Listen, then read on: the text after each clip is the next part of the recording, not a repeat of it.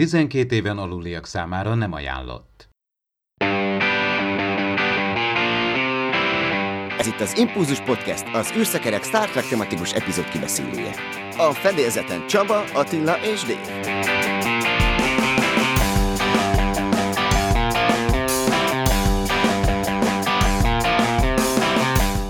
Köszöntjük a kedves hallgatóságot, 118. adásunkkal jelentkezünk, a Patterns of Force című epizódról fogunk beszélni, a negyedik birodalom, Attila és Dave lesznek a beszélgető társaim, szervusztok srácok! Sziasztok! Sziasztok! De természetesen végig rágjuk magunkat a héten történt Star Trek híreken és eseményeken, Például tudtátok-e, hogy Chris Pine lehet a következő Simon Templar? A Paramount egy angyal rebootot tervez. Hát mit szólnátok egy ilyen filmhez? Figyeljetek, a karaktere, meg a maga a színész, az mondjuk illene hozzá, mert egy ilyen a társadalom perifériáján kívül és belül is mozgó ilyen szélhámos, mert hiszen Simon Templar tulajdonképpen egy ilyen, ilyen úri szélhámos karakternek a, alkotta meg az, a, az az író, aki végül is megálmodta. Szerintem mondjuk jó választás lenne. Szerintem is tök jó lenne, ugye Roger Moore mm, nagyon jó volt, de már nagyon régen volt. Aztán volt egy Walt Kilmeres mozifilm, az valami nagyon gyenge volt, a The Saint, ami 90-es években most a Chris Pine, meg a Chris Pratt, őket így nem csak a keresztnév miatt, hanem így szokták mondani, ők ezek a bölcsek is kosztümös kalandfilmekben már, mint az ilyen, tudom én, 20-as, 30-as években játszódó, ilyen Pót Indiana Jones, ugye Chris Pratt is nyomta, hogy a Galaxis őrzőjében is ilyen figura, meg a, itt a Jurassic World-ben is, a Chris Pine meg ott van a Wonder Woman-ben, meg majd jön, sajnos ő is eltolódva, de majd azt hiszem jön nyáron az új Wonder Woman, és spoiler, spoiler, vissza fog térni a karaktere. Az a karakter is pont ilyen, hogy ez a, ez a kalandozó karakter, akár egy új Indiana Jonesnak is el lehetne őt képzelni. És ha már Indiana Jones, a Chris Pine, ő volt ugye Jack Ryan is 2014-ben, tehát volt egy, egy Jack Ryan filmben. Abszolút benne van a habitusában, szerintem tök jól, nem tudom, hogy ez film vagy sorozat lenne ez a reboot, de hiány van most az ilyen jó kis, tehát ilyen kémes, meg ilyen kicsit lazább kalandfilmekből. De vajon lesz-e még körkapitánya Chris Pine? Hát ez itt a kérdés. Noah Hawley az, aki dolgozik a következő Star Trek mozifilmen, és úgy tűnik, hogy még nem fejezte be az írást, mert a Paramount arra vár, hogy a kezeibe vehesse ezt a verziót, és még mindig nem tudjuk, hogy a Kelvin legénység lesz a főszerepben. Reméljük, hogy igen, én azért megszerettem kellőképpen ezt a csapatot, viszont jött egy Kelvin univerzumban játszódó regény, ami eredetileg tíz évvel korábban kellett volna, hogy megjelenjen, a, az első beharangozások szerint. Ez a The Unsettling Stars címet viseli, és én kicsit meg vagyok lepve, mert azt tudom, hogy képregények például készültek a Kelvin univerzumban, de minthogyha erre azt írták volna, hogy ez az első olyan regény, ami, ami ebben a settingben játszódik. Javítsatok ki, hogyha esetleg ez nem így van. Hát most levettem a könyves polcomról, és tényleg itt van a kezemben, Star Trek címmel ez a könyv. Ugye Németországban a Crosscult kiadónál jelent meg 2009-ben nagy CBS Paramount logó, ez a filmregény. Tehát ilyen formaképpen van már egy, de az a filmet feldolgozó, egy szokásos forgatókönyvből készült, vagy az alapján készült regény. Egyébként Ellen Dean Foster írta, de természetesen Orc és Kurtzmannek a forgatókönyve alapján. Hát azt hiszem, Jó, hogy ezt is, ezt az Unsettling Stars is, mintha az Ellen Dean Foster követte volna el. Hmm. Igen, pontosan így van, és egyébként már hát ugye nagyon, én is most csodálkoztam erre a híra, hogy hogy, hogy nem volt.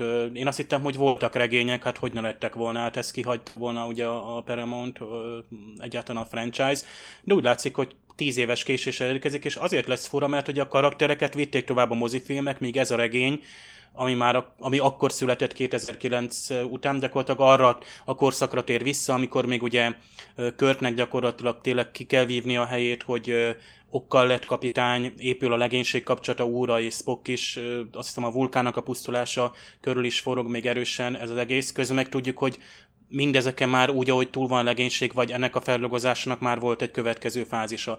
Plusz ugye képregények, amik úgymond megint nem kánonék, de azok szépen vitték tovább, ott is voltak ugye a következő filmekhez kapcsolódóan, az Into Darkness előtt, után Kánról volt, ugye Néróról is volt külön képregény, vagy 60 képregény fizet ugye a, egészen a Beyondig, akadémiai képregény, a Beyond után, miközben szerelték az új Enterprise, akkor is elment kalandozni a legénység. Szóval épül az univerzum, nagyon érdekes, hogy ez most jön, ez a sztori, de inkább később, mint soha nagyon jön ki, és azt hiszem talán még már David megtől talán jön majd egy még folytatás is, tehát lehet, hogy így könyvek formájában él tovább, és mert Noah Hawley valami olyasmit mond mindig, hogy ő nem negyedik, tehát ő nem a Star Trek 4-et rendezi, tehát ő ugye szeretne határolódni, mint a, ettől ugye a, a eddigi trilógiától. És jön még egy kiadvány, méghozzá Star Trek Picard témában, mire ez a műsor hallható lesz, már meg is rendelhető. Ez a Picard Official Collectors Edition. Ez egy kemény fedeles cucc, amiben ilyen behind the scenes dolgok is vannak, tehát ezzel azért ki lehet húzni a hivatalos DVD meg Blu-ray megjelenésig, aki ilyen extrákat, meg ilyen kulisszák mögötti információkat szeretne kapni, ebbe benne vannak. Mindig a Babylon 5 könyv jut eszembe, ott ugye azt mondta a stúdió, hogy hát itt ilyen 1080p-s felújításokra ne nagyon számítsatok, mert a világ összes pénze sem lenne ahhoz elég, és nekünk erre nincsen, úgyhogy ők tényleg kiadtak annak idején egy Babylonot nagy könyvet, amiben ö, ilyen nagy felbontású képek, betekintések, meg minden olvasható volt, valami ilyesmi szerintem ez, a, ez az Official Collector's Edition Star Trek Picard kiadvány is. Mondjuk érdekes kiegészítő ahhoz, hogy amikkel például az interneten azért keringenek különböző verkfilmek, hogy tényleg mik történtek a forgatás közben. Hát kíváncsi lennék rá, hogy milyen milyen plusz tudnak adni a forgatáshoz?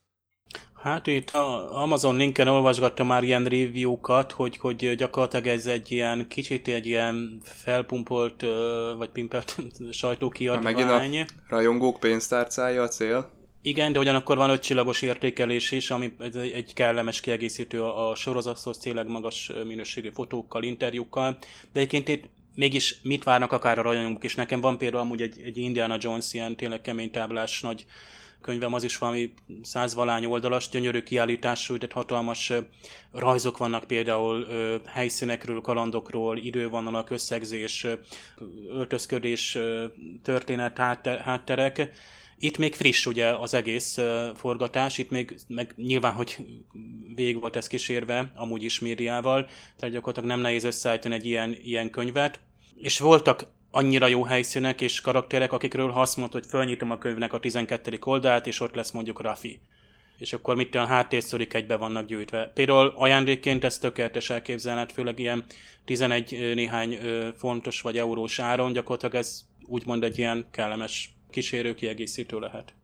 Ezt elfelejtettem az adásnaplóba beírni, de itt a ajándéktárgyakról jut eszembe, hogy én meg találkoztam egy borkocka számítógéppel is az interneten. Ez a Star Trek Picard dizájnt kapta ez a számítógép ház, és gyakorlatilag konfigurálni lehet saját alkatrészekkel, hát illetve ki lehet választani ilyen processzor választék van megadva, ugyanúgy, mint mondjuk egy Apple számítógépet így össze tudsz kattintatni. És ezt a Borg támogatja, vagy megveszed, és akkor egy egybe csatlakozol, és már rögtön oda transportálják a házadba, és akkor rögtön asszimilálnak. Igen, és rögtön, igen, hát mint mondom, mint Smith ügynök mondta annak idején, hogy önök akkumulátorok. Az akkumulátorokat utána kell tölteni, tehát mondjuk tényleg ez ilyen jópofaságokkal tényleg így megcélozzák az emberek eh, latinium tartalékát. Hát igen, ezt még nem is mondtam, hogy ez valami 1600 euró alsó hangon, tehát ez a, azt hiszem, hogy ez a legfapadosabb alkatrészek kiválasztásával, uh-huh. és akkor onnan még határa csillagos ég. Hát figyelj, a, a Borg az mindig fejleszti magát, tehát eh, jó pofa ötlet egyébként. Régen voltak ugye a telefonelőlapokkal is fel lehetett variálni, hogy külön kijöhettek különböző filmekhez, eh, ha kijött valami új, akkor rögtön ilyen telefonelőlapot rakhattál, amiből nem létezik Star Trek merchandising kivitel, az, az tényleg nem is létezik, tehát minden, ami Star Trek, az már szerintem megvalósult. Egyedül én még teljesen nem láttam Star Trek-et, szinte már mindent láttam, sört is láttam, de Most már eljutottunk ideig, hogy most már Borg számítógép kész. Most már kezdhetünk angódni. Hát valahol el kell kezdeni a, a beszivárgást, ugye a First Contactban azért ott elég uh, nyilvánvaló volt, hogy a, ugye a múltban való asszimiláció az sokkal könnyebb.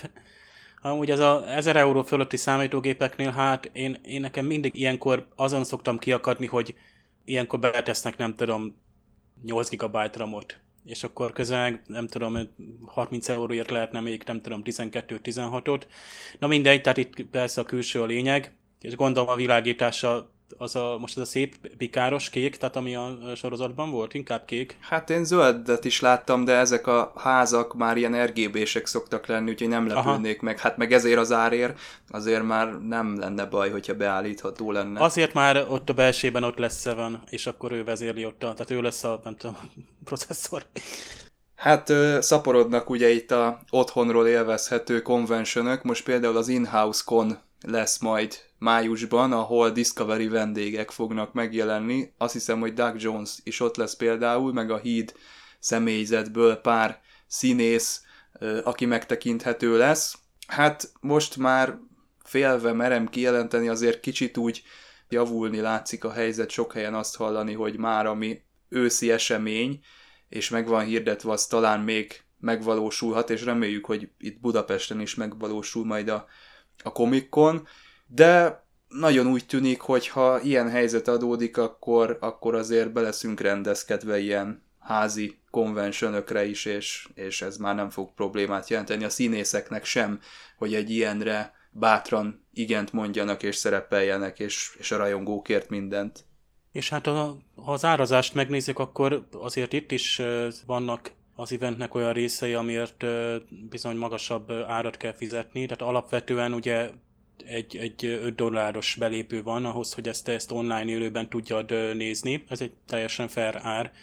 Most te online megnézel egy filmet, és gyakorlatilag itt egy eseményről van szó, egy eventről, egy élményről, és én csak hagyd mondjam el, most tényleg ez kicsit nem, nem hangzik rosszul, hiszen én magam is egyik résztvevő voltam, de hát rengeteg panelt én is úgy hallgattam meg ezeket a beszélgetéseket a, az április elejei First Contact Day eventünk, ami ugye nem tudott megvalósulni élőben, viszont ez az online esemény folyam, műsor folyam annyira mozgalmas volt és érdekes, hogy szinte nekem visszaadta egy valódi élő közösség találkozónak a hangulatát. Ezt egyébként vissza lehet nézni a, a űrszekerek főoldaláról is, meg rengeteg helyről el lehet jutni. Ugye ennek a főoldalára, ahol a műsor folyamot végig lehet hallgatni, meg ugye egy, egy egyenként akár le is lehet tölteni MP3-ban, meghallgatni az egyes modulokat, akár az Impulzus podcast paneljét is.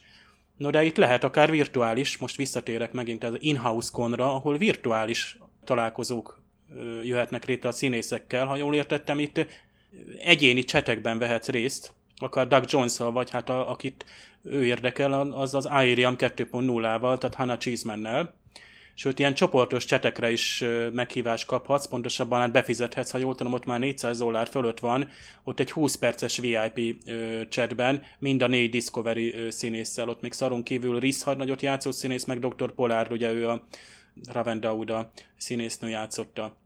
Nem veszélyes ez? Tehát nem forog fenn a, annak, a, vagy valami szűrés van, vagy már annyit kell fizetni, hogy az ember ott nem csinálna olyat a cseten, ami mondjuk nem illik? Mondok valamit, hogy hogy oldják meg. 425 dollár a belépő. Hát, meg kell ezt ugrani. Láttam én már gazdag munkaut is. Az igaz. Bocs. Az Impulzus Podcast pillanatokon belül folytatódik. De előbb... Ajánló következik. Ilyen május trekseje! Az emtv.hu és az űrszekerek közösségi flotta különleges podcast műsora a munka ünnepén. Ez itt csak nem a parallaxis? Parallaxis. Hi, this is Chase Masterson from Star Trek Deep Space Nine. This is Parallaxis. A Tilos Rádióban hallható szokolébresztő testvérműsorának epizódjaiért kattints a tudomány és fantasztikum.hu Tudomány és fantasztikum.hu oldalra. Ajánlót hallhattatok. Figyelem! A műsorban spoilerek bukkanhatnak fel.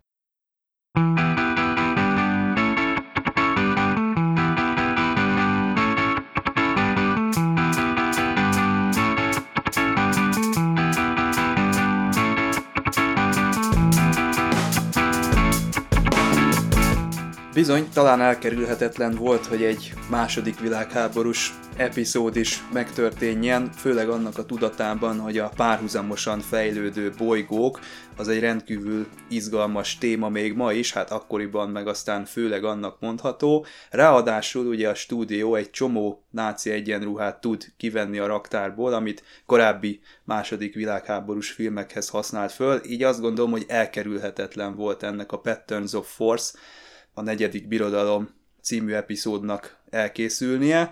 Hát itt vagyunk természetesen a kibeszélő blogban Attillával és Dévvel, én pedig Csaba vagyok. Bizony, már rögtön a Star Trek első évada során elkezdtek egy ilyen epizódot kidolgozni. Paul Schneider kezdett hozzá, valami hasonló lett volna a szituáció, amiből kiindulunk, tehát egy olyan bolygóra talált volna Kirk kapitány és legénysége, ahol náci ideológiát építettek fel, viszont jött a John Meredith Lucas, és ő elkezdte a saját verzióját csinálni, és a stúdió ezt sokkal jobbnak látta, mint az előzőt, úgyhogy ezt választotta ki, a régit azt meg kidobta a kukába, úgyhogy végül is ez valósult meg.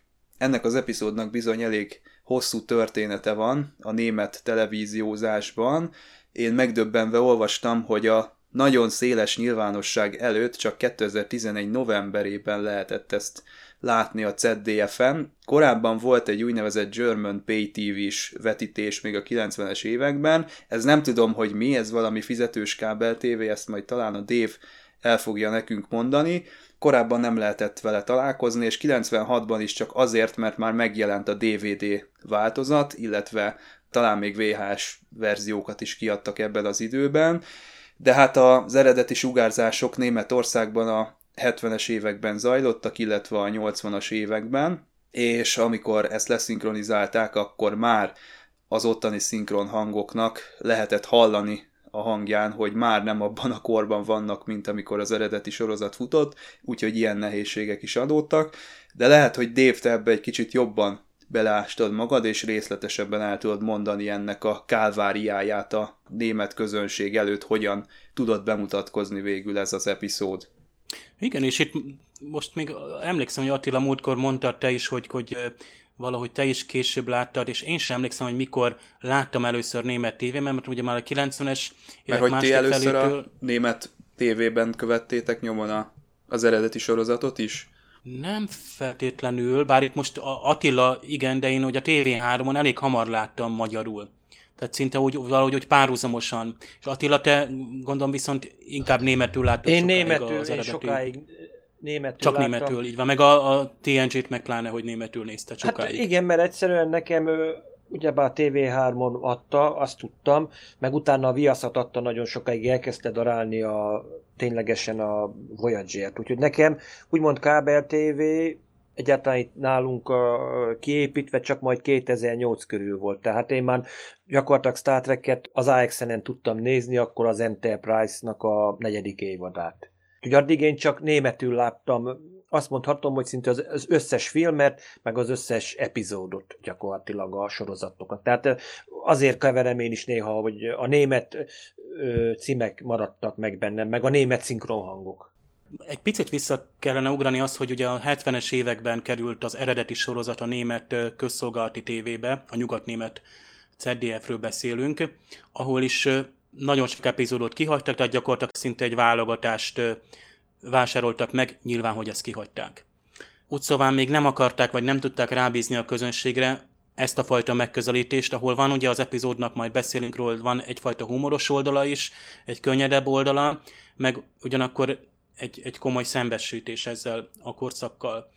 A lényeg az, hogy a CDF nem szinkronizálta le a 70-es években, bár voltak, hát úgy szóval ilyen városi legendák arról, méghozzá Scottinak a német ö, szinkronizáló színész elmondta, hogy ö, talán egyik találkozón, hogy, hogy készült már annak idején is egy, egy, egy, egy szinkronizáció, tehát egy, egy német szinkron változat még a 70-es években, Körk Álma címmel, és valami olyasmi történt ezzel az epizóddal, mint a másik évad elején az Amok Time-mal, Németországban, hogy annyira megvágták, hogy gyakorlatilag a lényeget kivágták, ott is gyakorlatilag Spocknak a lázáma lett a német változatban, az első német változatban. az az egész, ami ott történt, és hogy ez a változat aztán persze eltűnt, egyébként senki nem találkozott utána vele. A 90-es években, hát Németországban is videó kazettánkon jelentek meg epizódok, ugye talán ez is az a két epizód per kazetta megjelenés volt, és itt sor került már egy szinkronizálásra, méghozzá sokkal komolyabban vették itt a fordításnak a munkáját, mert azért el kell mondani, hogy a 70-es években készült első Star Trek szinkronban alapvetően az epizódoknak a fordítása nem szöveghű, sokszor elég hát bugyuta viccelődés volt, annélkül, hogy tudjuk néha időnként az epizódok végén tényleg van, még itt is azért egy kicsit látható, de a epizódok közben is teljesen más szövegek jelentek meg, tehát gyakorlatilag a szereplők teljesen más történetet mondanak, lásd az Amok Time-nak az első német szinkronja és próbáltak ilyen paródiát vagy viccelődést csinálni. Nem, nem bízták rá, még nem tudták rábízni a közönségre, hogy megérti a, a részeknek a komolyságát például. Lényeg az, hogy a 90-es évek szinkronja az már egy sokkal összedettebb volt, még szakértőket is meghívtak, és hát a régi színészeket, akik hát időközben 20 valány évet öregedtek, és hát így kellett odállni, és a, úgymond a még fiatalabb körköt, Spockot, McCoy-t szinkronizálni. Tehát ez volt ez a 90-es évekbeli első szinkron, és a bizonyos PTV, ez a Premiere nevű csatorna volt, ami akkoriban indult fizetős tévé, egy-két ilyen főcsatornával, ugye a HBO-hoz hasonlóan főcsatorna, plusz aztán elindultak ilyen kisebb filmes, tematikus csatornák, és ez végül odáig ment, hogy egyre több és egyre nagyobb fizetős tévészolgáltás lett belőle, és most már Sky néven van, ami Egyesült Királyságban, Olaszországban is van egy hatalmas PTV szolgáltató, és gyakorlatilag az egyetlen Németországban nincs három ilyen fizetős tévé csomagszolgáltató, és ott például ott van a sci csatorna is, ami szintén ugye letített Star Trek-et. No, de ez még mindig csak a fizetős tévé, ahol a 90-es évben azért csak megjelent így az epizód, és végül is hivatalosan, kódolatlan, egészen országos, sőt Európa szerte fogható csatornán, csatornán csak 2011-ben jelent meg, ez pedig a ZDF Neo csatorna, ez már egy digitális műholdas adó, amelyet még Magyarországon is lehet fogni, kódolatlan, és ott szépen ott megy a, a, az eredeti sorozat. Én sokáig ott, ott néztem, újra néztem az epizódokat, és ott lehetett látni. Tehát ez a hosszú története végül is ennek a epizódnak, tehát így a magyar közönség teljesen biztos, ugye 97-98-ban készült a szinkron, előbb jutott hozzá, bár az a 96-os videó megjelenés, akkor lehet, hogy picit előbb volt mégis, de itt nem voltunk annyira lemaradva ennek az epizódnak a szempontjából. Nálunk ugye szépen folyamatosan, és tudjuk, hogy a cage is leszinkronizálta a tévéára, hiszen azzal kezdte a, a bemutatót annak idején. Ez az említett humor, amit megmertek kockáztatni a készítők, egyébként nekem tök jól működött. Tehát én nagyon jól tudtam szórakozni, amikor például Spock azt mondja Körknek, hogy hát elég meggyőző náci lenne önből kapitány, illetve akkor, amikor megjelenik a McCoy, és nem tudja felhúzni a, a csizmáját, és akkor ö, bemutatja neki a, a Nemzeti Szocialista Párt főtitkárát, és akkor how do you do, úgy köszön neki, tehát ezek nagyon jó, jól eltalált jelenetek sokkal jobban sikerült szerintem ez, mint az előző kosztümös epizód, a Piece of the Action, ott nekem nagyon erőltetett volt a humor, itt viszont jól tudták kezelni ezt a helyzetet, és a téma komolysága ellenére szerintem nem vitték túlzásba, de, de elég szórakoztató lett. És valahogy érződik ezen az epizódon, hogy hát ne vigyük ezt a dolgot drámába, bár elég komoly az alapszituáció, de mindenképpen a második évadra jellemző humorfaktort azt próbáljuk meg megőrizni itt is. Mondjuk a 60-as évekre visszanézünk, pont ekkoriban jöttek ismét divatba a különböző ilyen háborús filmek, azért akkor jöttek. Hát felnőtt egy generáció, ami már még nem volt a vietnámi háborúba, de már csak maximum tévéből meg újságból emlékezhet vissza gyerekként a koreaira, meg a, ö, akár a második világháborúra. Azt jó, hogy mondod, mert mintha a Memory Alfán azt olvastam volna, hogy a német cenzúra, illetve ez a hosszú várakozási idő, ez pont annak szólt, hogy azok a generációk, akik a saját bőrükön érezték ezt a második világháborút, akárhogyan is, akármelyik oldalon, azok valahogy már, már ilyen szempontból ne érintse érzékenyen a, a társadalmat ez az epizód. Ez teljesen uh, így van, de amúgy is szigorú a cenzúra Németországban, hogy általában a médiának a, a, a cenzúrája, pedig nyilván egy, egy, egy nyugati demokráciáról van szó, amelyeknek úgymond nincs semmi félnivalója, teszem azt egy amerikai tévésorozattól, de hát megint, hogy vissza a 60-es évekbe az Egyesült Államokban talán könnyebb volt ábrázolni, és mindig is könnyebb volt ábrázolni, és főleg már 20 év elteltével, amikor már tényleg egy, egy olyan generáció volt ott, vagy a célközönség számára már, már megvolt az az időbeli távolság, hogy, hogy lehetett a humoros oldalát is akár bevinni, meg a komoly oldalával is egyúttal foglalkozni, és például ez, ez a, ami előttünk kell, hogy legyen, hogy egy következő generáció se felejtse el, hogy ez megtörténik, vagy megtörtént, és megtörténhet újra, és máshol, és nagyon hasonló módon is. Ilyen formaképpen én ezt jobban el tudtam volna képzelni, vagy jobban tetszene, ha ez epizód úgymond felvonultatta volna nagyon hasonlóan a nemzeti szocializmusnak a, a jelképeit moderált és, és vagy eseményekre utalás, de ugyan nem kifejezetten az, hogy ez egy, egy náci állam, vagy a, a, a náci Németország meg a Hitler, a Führer, tehát szó szerint megjelennek ezek, ezek a, a szavak ugye az eredeti változatban. Tehát úgymond csak egy, egy imitációja megmutatni, hogy egy másik bolygón is kialakulhat egy, egy, egy ilyen szélsőséges nézet. Ahogy egy galaktikus a... birodalom? Ezzel én is gondolkodtam, hogy lehetett volna ezt átvittebben is megcsinálni. Hát meg és... az első rendet, hát hányszor mondjuk azt, hogy az tiszta, izé, az, az egy, egy, tehát ahogy ott állnak a katonák, itt a most a Disney féle trilógiában, tehát az, az teljességgel a, a, a, a náci Németországot mutatja. Nekem, még annyira szembetűnő az, hogy nem is lehet, ez egy sablon már, tehát ez egy Szerintem toposz, kellett, az a, kellett az a selling point, az akkori műsorújságot, aki kinyitotta, és mondjuk ott állt a a Spock ebben az SS sisakban. Szerintem ez maga ez a selling point kellett ennek a sorozatnak.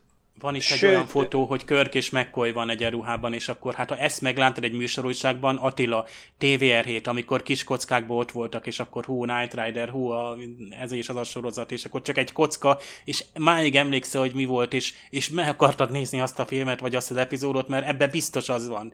És néha nem is az a kép volt persze, és még nagyon röviden vissza oda, hogy múlttal való megküzdés. Ugye Németországban ez sokáig tartott, de ugyanakkor egyre tudatosabb, tehát ez tudatosan kell, hogy legyen, hogy ennek a realitásával szembesülni, tehát lehet, hogy itt a félig humoros, vagy úgymond amerikai adaptáció, vagy Star Trek, mint fantázia vagy science fiction sorozatot nem tartották megfelelőnek, hogy úgymond tehát fikciós sorozat jelenjen meg, ahol az amerikaiak könnyeden és lazán állnak esetleg ennek a bizonyos oldalához. Később aztán most már eltelt annyi idő, hogy komolysággal tudunk beszélni, mint ma is az epizódról, meg a humorát tudjuk ö, ö, értékelni. És itt van például 2001, tehát ma már felnőtt egy olyan generáció, és tényleg felnőtt, aki nem állt ott a tévé előtt akkor, akár amerikai legyen, akár magyar, és döbbenjen meg azon, hogy ez nem történhet meg, ilyen nem lehet a mai világban és tehát mindmáig azt érzem, hogy a főiskolán ott áll mindenki az aulában, és be van kapcsolva a tévé, amit soha nem kapcsoltak be, csak a portás este. És mi történt? Tehát ugye ennek a döbbenetes élménye, ezt ugye a nagyszülő generáció az utolsó, és már alig van, hát nincs már olyan nagypapa, aki mondjuk az első világháborúban harcolt. Tehát nem tudsz elővenni élő embert, aki úgy visszaemlékszik, és a realitását úgy adja át, maradnak a filmek, és azoknak viszont vigyázni kell, mert oké, okay, jól szórakozok például egy, egy mondjuk a, a Piszkos 12 bármikor megnézem, de ott, ott mert jól szórakozol a karaktereken, ott, ott persze, vagy egy Indiana Jones, ahogy elbánik a nácikkal, az a Spockféle nyakfogás, nekem mindig az jut eszembe, hogy az Indiana Jones, ugye ő is egyenruhát vesz, meg, meg elpoénkodik ő is, nyilván ott is megvan egy, egy sötét oldal a dolognak, de ennek megvan a maga helye és ideje. Azt hiszem az Indiana Jones díszleteit is állítólag meg kellett semmisíteni a, ott is a zászlókat, hogy ne kerüljön ki, mert annyira ugye nyilván életűek voltak. Talán ilyen, ilyen lehet, hogy ilyen szabályok a 60-as években is voltak még, hogy amit itt hordtak, nem tudom, hogy a stúdióba aztán elővették a stúdióból, utána visszatették ezeket a náci egyenruhákat? Mivel, hogy ezek azért tudjuk, hogy azért elég sok háborús film készült, valószínűleg így kölcsönbe voltak egyébként amit most 2010-es években, 2019-ben fejezték be, hogy az ember a fellegvárban, az a négy részes epizódnál. Ott például valóban gyakorlatilag, amikor elkészült a forgatás, minden, hogy leforgattak minden jelenetet és összerakták, utána gyakorlatilag azt a rengeteg akár náci jelvényeket, meg ezeket a tervezett egyéb ilyen különleges jelvények, mondjuk telefontársaság, vagy bármi a minden ilyen festéksablonokat, amikkel mondjuk az autókra ráraktak, azokat mindet gyakorlatilag bezúzták, hogy meg is van az a videó egyébként valahol az interneten még, hogy gyakorlatilag utána az összeset bezúzták, hogy nehogy véletlenül ez valami olyan gyűjtőnek a kezébe kerüljön, aki tényleg így ennek a, ezt a, tényleg a náci eszméknek a lelkes híve. A tüköruniverzum, amit a Star Trekben itt is látunk az eredeti sorozatban, az nem hasonlít egy kicsit, tehát nem egy ilyen, az is egy ilyen náci berendezkedésnek a imitációja? Ugyanúgy megvan úgy, hogy ilyen idegen gyűlölet. Csak itt mondjuk az idegen gyűlölet így át van vetítve, azt mondom idegen fajokra ez is egy ilyen minta, hogy a, Igen. most nem tudom, hogy az angol cím pontosan mit is jelent, de a német cím minden esetre azt mondja, hogy sablonenderge vált, vagyis az erőszak sablonjai. Tehát mintha azt jelezné, hogy ez, ez bármikor és bárhol előfordulhat, hogy, hogy így alakul egy társadalom, hogy úgymond önmaga védelméért, vagy a hatékonyságért, vagy bármilyen más esetleg jónak tűnő ideológiából kinő egy ilyen, ilyen szélsőséges és a mást elpusztító eszme. Hát itt a történetnek a mozgató rugója ugye John Gill. Mi történt ezzel az emberrel, miért hozta létre ezt a rémálmot. Ugye itt mindenki úgy hivatkozik rá, hogy a megbecsült és nagyon tisztelt és nagyon elismert történész. Körk is tőle tanult, illetve még maga Spock is elismerően beszél róla, ő is onnan tőle ismerte meg az emberiségnek a, a történelmét, és a nézővel együtt ugye az a kérdés viszi előre a történetet, hogy mit csinált ez az ember, mi történt vele, befolyásolja-e valaki, ezt nem tehette, ez minden alapelvével neki szembe megy, és úgy érzem, hogy a végén erre nem nagyon kapunk kielégítő választ, tehát ugye az a indoklás, hogy hát a leghatékonyabb államberendezkedés itt a Földön, ami jó lehet, hogy így van, lehet, hogy nem így van, ez most ebből a szempontból tökéletesen mindegy, de hogy egy ilyen kaliberű ember nem tenne meg egy ilyet, szerintem az tuti. Tehát itt nem arról van szó, hogy van egy ember, aki nem náci, és akkor utána rögtön náci lett. Tehát ez a történet ez nem erről szól, hanem arról, hogy valamit látott ez a történész, eleve beavatkozott. Ugye ez volt a legnagyobb probléma.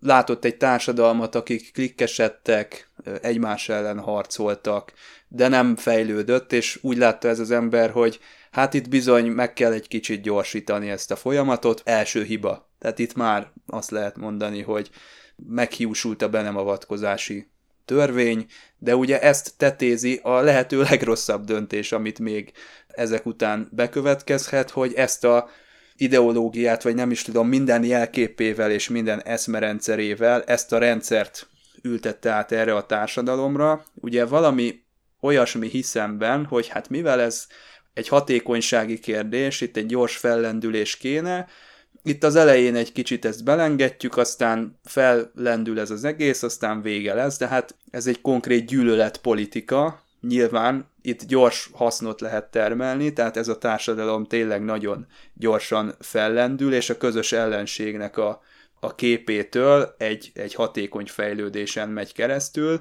de hát ez az ember, ugye akinek az a szakmája, hogy tanuljon a történelemből, és, és lássa az összefüggéseket, és lássa, hogy mi hova vezet, ennek nem szabadott volna arra a következtetésre jutnia, hogy na itt ezt így kell beavatkozni, és ezt így kell csinálni, tehát számomra ez a része a történetnek nem hiteles, nyilván még egyszer mondom, ettől még a, ez az epizód szórakoztató, és elgondolkodtató, hogy hogy történt ez, hogy jutottunk ide, és benne van az az üzenet, hogy igen, hogyha gyűlöletre építjük a, a társadalmat, akkor hát ezt kapjuk, tehát ez lesz a végeredmény, és ezt nem lehet kikerülni, és nem lehet táncolni a, a szélén, hogy kicsit hasznot húzunk belőle, de aztán ez úgy is leül, ez lesz a végeredmény, de maga az írás, John Meredith Lucasnak a személyes elképzelése egy, egy felszínes alapszituációt tett le az asztalra, ez a része így nekem a történetnek nem áll meg,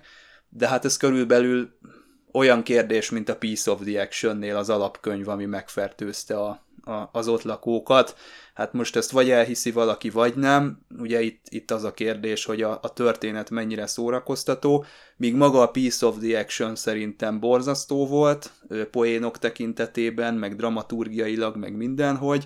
itt azért látok benne fantáziát, itt ugye lázadók vannak, meg ellenállási mozgalom, meg a hortának a, az alagútjába jönnek a, az ellenállási mozgalomhoz a, a körkapitány, meg a többiek. Tehát így jó nézni ezt. Megint az van, hogy számomra nem érdemes így okoskodni, tehát nem érdemes így belegondolni, hogy hú, ez ennek milyen valóság alapja van, mert akkor nekem ez kártyavárként hullik össze az egész. Ami engem mondjuk nagyon érdekel, hogy tényleg így az eosziak nagyon kicsit el voltak benne hanyagolva, hiszen tudjuk, hogy ők már valamilyen bolygóközi utazás már tudtak művelni. És tudjuk, hogy azért nagyon sokan átköltöztek valamiért, meg ott megjelentek magán az Ecoson is, hogy most egyfajta, hogy próbáltak volna segíteni, vagy valami hasonló itt az ottani néphez, és utána ők lettek tulajdonképpen a gyűlöl, gyűlöletnek a célpontjai, és mint látjuk közben, így Jill, meg a, akik egyáltalán így maga köré gyűjtött különféle ilyen ekosziak azért egyfajta űrtechnológiát is azért fel tudtak mutatni valahogy össze tudtak, létre tudtak hozni, hát tényleg itt láthattuk ott a FAU-2 rakétának, rakétát láthattuk ott, a, ahogy itt bejátszottak ilyen régi dokumentumfilmeket, mint hogyha az Ekoszi fővárosba játszódna. Tehát igen, erről sokat lehetne beszélni erről a filmről, erről az epizódról, hogy mi van a hátterében, meg milyen hibákat vétettek. De az alaptörténet az nagyon elgondolkoztató. Nem lehet lehetett szerintem jobban belemenni egy epizódban, vagy egy Star Trek epizódban, most ez FAU2, hát nekem is rengeteg dolog jut eszembe. Azt hiszem ott az a, az, azt szokták mondani, hogy ott még a Manhattan projektől is többe került a kifejlesztése, meg voltak éppen, hát a, ugye az űr technológiának az, az ősatja, most ha itt Ciolkowski-tól eltekintünk, akkor ugye, ugye von Braun az amerikai, tehát gyakorlatilag űrprogramnak a egyik nagyatja, és ott is gyakorlatilag volt egy ilyen szemhunyás, hogy eltekintett eltértek attól, ami ő volt egyébként a Igen, Forward sorozatban, nagyon jól benne van.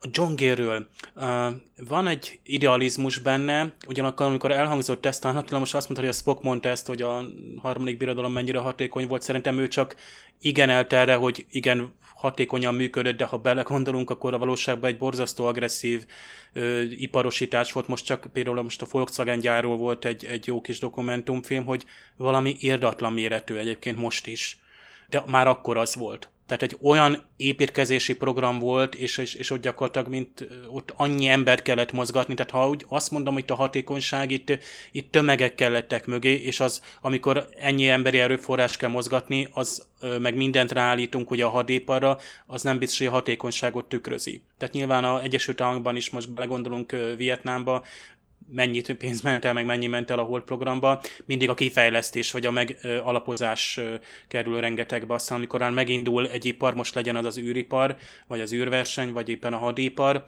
az gyakorlatilag már viszi magát, és olyan, amikor már egy társadalom ráállt arra, hogy hadipar van, és háború van, és azt szolgálja ki, és abból élünk, legyen akár egy nagy tőkés, vagy éppen a hadigyárban dolgozó, átlag dolgozó, akkor igazából már úgymond rá van épülve a nemzet erre, tehát egy ideológia nagyon hamar el tud harapózni, nem is az ideológia, hanem a ráépített rendszer, akár még ha bizonyos szempontból jó szándék is volt mögötte, mint itt a Gil szempontjából, aki egy ilyen utat tévesztett ö, ö, valaki csoda, és hát itt, itt tényleg elhangzik, hogy a legmodernebb fegyverek kifejlesztése.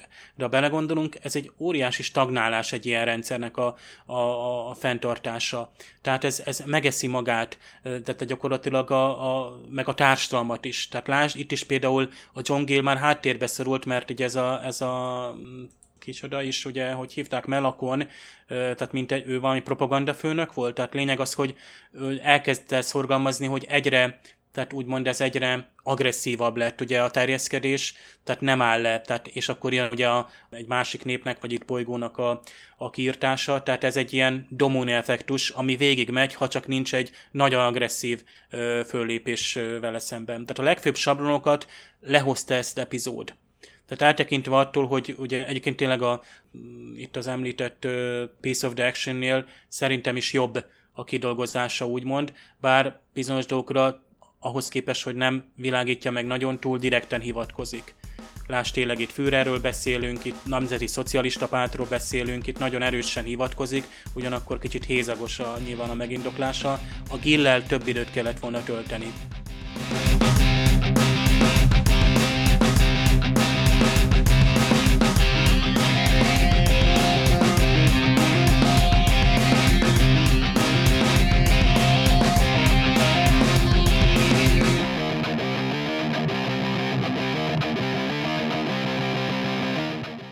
Rácsodálkozni a tisztikar a hídon, hogy, hogy ennyire fejlett már ez a, a társadalom.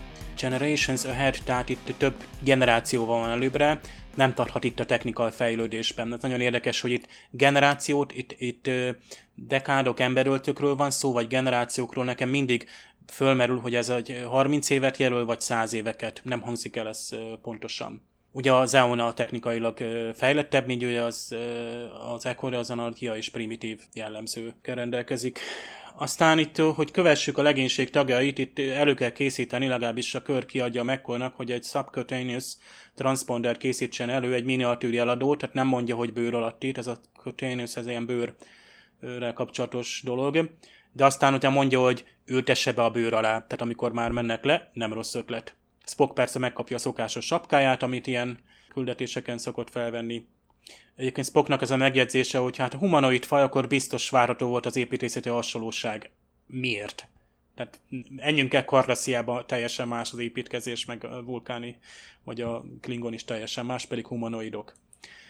Fontos alapelv ugye a elsődleges irányelv, egyébként ez csak az újkori, tehát TNG és följebb Star Trek sorozatokban nevezik meg így, egy jó fordítás egyébként. Itt még ugye meg sincs rendesen fogalmazva, mármint ugye a, a csillagfotta számára sem.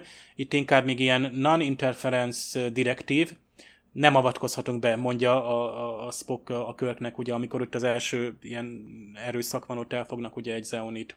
Aztán itt Führer helyettes, a deputy szó jelenik meg az angolban, szerintem nagyon nem mm, odavaló, tehát nem tudom, milyen sheriff helyettesre szokták inkább mondani. Tehát látszik, hogy itt ne, hadakoznak itt a fogalmakkal, akkor Hero of the Fatherland, ezt itt csak annyit mondanak, hogy országunk, ugye a Fatherland, Vaterland, ugye németül, és ezt itt át is veszi az angol, ugye ezt a kifejezést, tehát itt szó szerint. Elhangzik még itt ez a final decision, végső megoldásként, hát igen, és azt tudjuk, hogy, hogy, hogy ez mi is volt, és hát itt is arra készülnek. Ugye a Nemzeti Szocialista Párt is elhangzik, a pártelnök, ugye chairman, az is jó fordításnak mondható. Ugye a pártelnök rendkívül fontos, tudjuk, hogy a Szovjetunióban is az volt, de hát ugye a Nemzeti Szocialista rendszerben is, tehát a, gyakorlatilag a legnagyobb hatalmú a, a Führer után. Aztán itt egy SS Weapon labor van, ahova el kéne jutni, magyarul csak laborban. Aztán az eoniakat többször disznónak nevezik, a swine meg a pixo is előfordul az angolban. Érdekes, hogy Kirk minek adja ki magát, hát itt azt mondja, hogy I am Captain James Kirk of the United Spaceship Enterprise, itt magyarul azt mondja, hogy James Kirk az Enterprise parancsnoka, tehát még mindig nem tudja sem az eredeti sorozat megnevezni, hogy mi is az a szervezet, ami ez az Enterprise csillaghajó, meg körkapitány is tartozik. Aztán ugye Spock és Kirk, ugye a Führer Special Documentary Corps-nak adja ki magát, tehát egy ilyen külön hadtest, ami kirendelt filmstáb, ahhoz képest a kameráik elég gagyik, elnézést. Aztán Uhura itt gond van a frekvenciával, hogy hol tudják hívni a hajót valami 9 points in the lower frequency band itt Uhura panaszkodik, hogy nem tudom mennyivel eltérnek az alsó frekvencia sárba. Magyarul csak annyit mondja, hogy nem a szokásos frekvencia, talán jobb is, mert a másiknak sem volt túl sok értelme. Aztán jön a humor, ami McCoyhoz kapcsolódik, és mindig nagyon jó. Eleve egy helyzet komikum így a csizmával, de már eleve Körk, ugye, amikor felszól a hajóra. Hát ezt mondjuk így random elsütöm, hogy egy egyik Star Trek epizódban elhangzik ez a mondat, hogy I want McCoy outfitted as a Gestapo doc hogy McCoy öltöztessék fel gestápos orvosnak, hát itt ez tényleg ez a Piszkos 12-nek a humora jut eszünkbe, ugye ott is, akik be vannak öltözve, vagy küldjétek le mesztelenül, send him down naked, még nem kész. Egyébként McCoy tényleg valami 30 másodperc alatt öltözik fel, és szerencsére az Enterprise ruhatárában van gestápó orvosi egyenruha a raktárban. Uh, McCoy, what in blazes is this, ugye szokásos mi az ördög, mi a fene, ez is nagyon jó. McCoy ugye próbálja a Gilt hát vizsgálni, hogy milyen droghatása alatt van, és nem tudja bemérni, itt azt mondja az eredeti angolban, hogy without a medicomp, tehát valami orvosi komputer kéne neki, itt magyarul viszont a fordító itt elég hát ügyesen megoldja, azt mondja, hogy trikorder nélkül nem tudja megállapítani, hogy, hogy milyen befolyás alatt van. Aztán hát Spockra kerül a sor, hogy ha már a trikorder vagy nem, nem segít, akkor ő jusson közelebb a Gilhez, és akkor ugye try to get through to him with the mind probe, ugye itt a, hát igen, itt, itt elmeszonda, vagy elmeszondázás, ugye az elmeölelés, vagy agyegyesítés, tudategyesítés, magyarban ugye próbálja egyesíteni a tudatukat. Itt erre már ugye a standard kifejezés van, ugye, amit a Spock művel. Aztán itt a Führer beszédében elhangzik, hát itt elég sok ködös dolog van, de itt elhangzik az, hogy with manned and unmanned weapons ugye Zeon felé milyen fegyvereket indítanak, a legmodernebb fegyvereket, de ez érdekes, hogy ugye az, az a MAND, ugye Manned Space Missions, ugye a 60-as években, amikor ugye a, a különböző kutyák, majmok és tehát ember nélküli űreszköz az még inkább csak szonda volt, de utána jött az emberes küldetés, ugye most már inkább human, nek mondják, mert a man ugye a férfit is jelenti, hát nyilván az amerikai Hold programban például kizárólag ilyen jó 40-es fehér férfiak voltak, valamennyi vadászpilóta, Nyilván most már teljesen más a helyzet, de lényeg, hogy itt is arra utalnak, hogy itt emberes és ember nélküli pusztító fegyverekkel is támadják már az elnőjakat. És nagyon érdekes ugye, hogy mi történt a Gillel, ugye amikor a Kirk számon kérő, hogy abandon the mission, interfere the culture, tehát hogy gyakorlatilag elhagyta az eredeti küldetését, ami ugye a kultúra megfigyelés lett volna, és beleavatkozott a, a fejlődésbe. Tehát megint az interferencia jön. És hát itt a szokásos szentencia, amit ugye más filmekben is azért megkapunk, hogy ugye abszolút hatalom, abszolút power corrupt, abszolút, ugye abszolút romba dönt ugye a, a teljes hatalom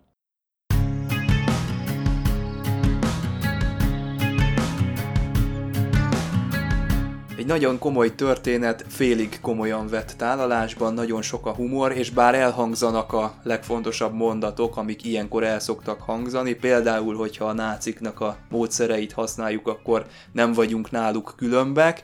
Vannak ilyen apróságok elhintve a, ebben a történetben, amik nagyon ott vannak a, a helyén, és uh, hordozzák a mondani való lényegét, de összességében véve ez az epizód számomra akkor működik igazán, amikor szórakoztatni akar, azon belül is, amikor a vicces jelenetek vannak.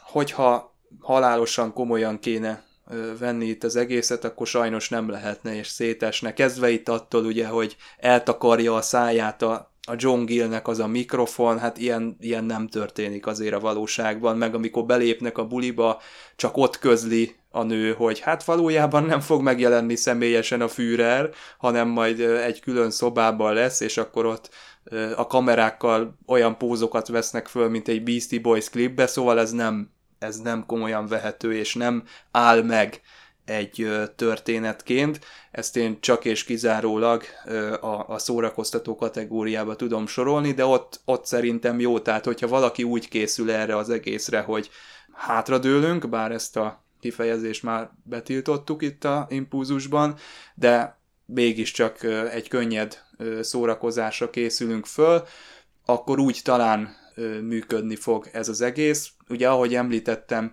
John Gill személye és John Gillnek a, a cselekedete az nem váltotta be a, a történet által felépített elvárásaimat. Szerintem az eredeti sorozatban nagyon sok amúgy is a kosztümös epizód, ami a mi saját történelmünkből merít. Ilyen mennyiségben nekem ez már ö, ö, túltelítést okoz. A City on the Edge of Forever az nagyon jó volt, és ott láttuk az első említést is a nácikról, itt az eredeti sorozatban. A Piece of the Action az már fájdalmas volt, ez a Patterns of Force, ez szódával elmegy, ugye jönni fog még nekünk a Bread and Circuses, az a római korba helyezett epizód, ami, amiben fogok látni fantáziát, szerintem azt jól valósították meg, de aztán megint jön a számomra megint csak fájdalmas de Omega Glory, és ezek most itt egymás hegyén hátán fognak még jönni a, a második évad befejezése előtt, Ezekben én inkább már tényleg csak a selling pointot látom, hogy amikor a műsorújságot kinyitja az adott néző, akkor jé, hát ott van a Körk kapitány meg a Spock náci egyenruhában, jé, most egy római kori gladiátorként lesznek ott, ja, a következő héten meg egy, egy amerikai történelembe lesz ágyazva, tehát nekem ez már túlzásba vitt, és akkor a harmadik évadban még jön ugye egy vadnyugati epizód is, valahogy a, a az újkori, vagy a 90-es évekbeli Star Trek epizódokban is van, amikor már viszketek a holofedélzetes történetektől, ott is túlzásba lehet ezt vinni, de ahogy mondtam, ettől függetlenül én ezt egy erős, közepes történetnek és szórakozásnak tartom, ami korán sem nézhetetlen, viszont nem ezzel avatnám be a Star Trek szüzeket a franchise-nak a világába. Hát tulajdonképpen azt mondhatnám, hogy a, az eredeti Star Trek sorozat gyakorlatilag minden szabad diszletet kihasznált, ami akkoriban bármilyen témájú sorozatban megjelent, akár western, akár ilyen második világháborús, vagy tényleg ami majd jön, majd ilyen római kor, tehát tulajdonképpen az akkor futó népszerű sorozatoknak a diszleteit, amikor éppen nem volt használatban, gyakorlatilag igénybe vették. Ami mondjuk egyrészt nem is baj, másrészt valóban egy kicsit az embernek már túl sok, hogy állandóan így a földi múltból vettek példákat, és ezt vetítették ki tulajdonképpen csillagközi méretekben. A, én is tulajdonképpen azt mondhatnám, hogy maga az alaptörténet elég érdekes, és tulajdonképpen helyel közel meg tudták oldani. Hát elmondtam, hogy mi volt ezzel egyébként néhol a problémám, mert valóban van, vannak benne valós és jogos felvetések is benne, és van benne persze néhány, azt mondjuk, amit csak az idők távlatából látunk, néhány kis apró tévedés, meg sajnos olyan példa, amit tulajdonképpen szinte igazolja a magának a történetnek is a jogosultságát, hogy valóban pokolba a jó szándékkal vezet az út, ismét bebizonyosodott, hiszen maga Jill itt valóban itt segíteni akart a népen, csak sajnos rossz eszközökkel, és ráadásul ezt őt még ki is használták, akik végül tulajdonképpen végén már tulajdonképpen egy tehetetlen bábként használták fel őt is, meg a tudását is. Ettől mondjuk eltekintve én nekem tetszett maga az epizód, jó, valóban nem, ajánl, nem ezzel az epizóddal kezdeném, hogyha valaki mondjuk még nem látott Star Trek-et, mert mondom, ezt nézd meg, de ennek alapján mondjuk tudnék ajánlani mást.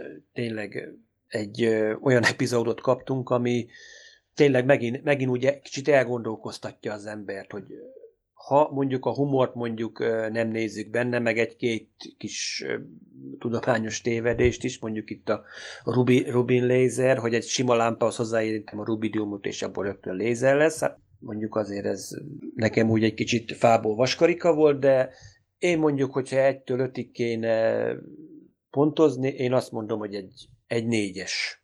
Ott pedig te adtál már 9-ből 10 és valamelyik epizódra, majd nem is tudom, hogy volt régen, még 10 volt a, a skála.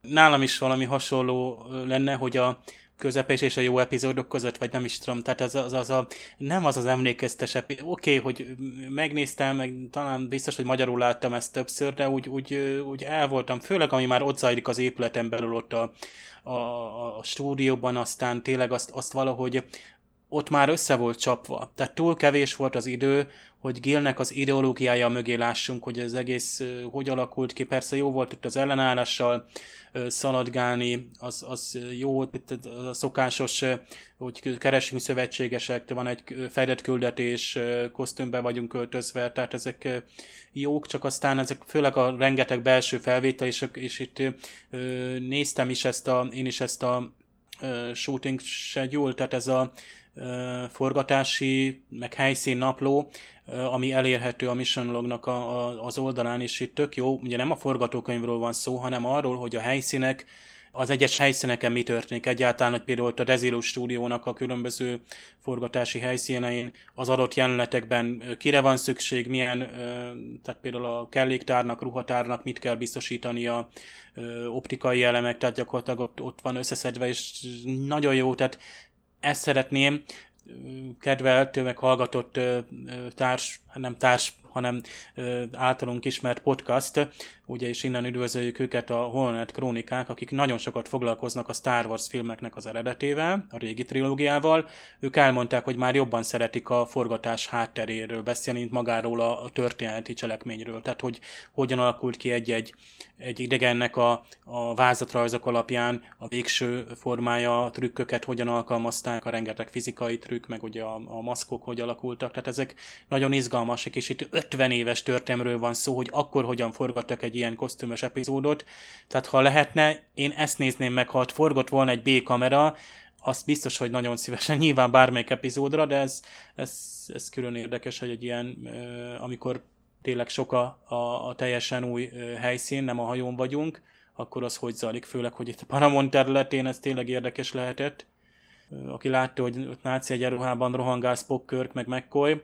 Érdekes, hogy egy mccoy is csak be kellett hozni ebbe a történetbe. Tehát ő is ilyen mondva csinált indokkal került bele. Nem volt rossz egyébként, ha szinte onnan vált egy picit jó, jobbá ez az epizód, mert több része egy picit, picit sótlan ahhoz képest, hogy azért egy elég erőteljes sztori is lehetne ez. De nem baj, talán pont itt van ez, hogy amennyi humor vagy gag belekerült, bár nekem ez a Spocknak a nyakfogásai, ez a állítsuk olyan pozícióba azokat az embereket, ez, ez már olyan, mint amikor a Han Solo megkocokratja a rolmosztogosnak a vállát, vagy neki megyünk a, az ajtónak, tehát ez, ez úgy érzem, hogy persze itt 60-as évek annak a korszaka volt, hogy ezek a könnyedebb világháborús kalandfilmek, tehát a világháború, mint kalandfilm háttér jelent meg, és nem a nácizmusnak az ideológiája ellen kellett küzdeni. Tehát itt is ez is olyan, hogy, hogy, hogy itt, itt is igazából itt Hitler már csak csupán egy bábfigura volt. Tehát én a motivációról szerettem volna többet megtudni, de lehet, hogy pont a 60-es évben még egy amerikai sorozat sem tudott vagy akart volna többet elmondani. Valahogy a City on the, on the Edge of Forever ott többet mondott arról, hogy egy ideológia, ami alapvetően jó, pozitív, az mennyire rosszul, balul sülhet el. Lásd, ugye Edith Killer, ugye ő, ő mennyivel jót akart egy pacifista megoldással, és lám mi lett, be, mi lett volna belőle. Tehát ott, ott érdekesebben mutatták fel ezt az alternatív vagy párhuzamos történelmet, mint, mint itt, ahol gyakorlatilag sablonokat tettek elénk, és, és nincs semmi új. Tehát miért hagyta ott az alapvető missziót a Gale, John Gale? Tehát erre, erre kíváncsibb lettem volna, ha ez egy idiótozós epizód lett volna, lehet, hogy esetleg jobban működne, mert ott nagyobb a tétje. Itt egy picit ez a kosztümös kalandjáték, vagy nem is tudom, tehát, tehát nem tartom annyira releváns epizódnak ugye a, a, az évadon, vagy a Star Trek-en belül. Hát kimondhatjuk, hogy nézőcsalogató kosztümök lettek itt bevetve, ugye nem nagyon tudjuk a gegeket, meg azt a tényt egymás mellé helyezni, hogy itt emberek halnak meg az utcákon, itt el is hangzik, hogy valakinek a menyasszonya vagy a felesége nagyon brutálisan meghalott az utcán, nem tudja ezt a néző feldolgozni 45 perc alatt, tehát sok volt ez a, ez a dolog, amit markolt az epizód, de ahogy a konklúziónkban szerintem megállapítottuk, itt a, a szórakoztató faktor az, ami elviheti a hátán ezt a néző számára. Hát a jövő héten a By Any Other Name című epizóddal fogjuk majd folytatni az Impulzus podcastet. Dév és Attila, köszönöm szépen a eheti szakértelmet, hallgathattok minket, kedves hallgatók, a Soundcloudon, az Apple-nek a podcast rendszerében, illetve Spotify-on is, na meg a YouTube-on is lehet minket hallgatni, mindegyik platformon lehet hozzászólni. Jövő héten is tartsatok velünk, szervusztok! Sziasztok! Sziasztok!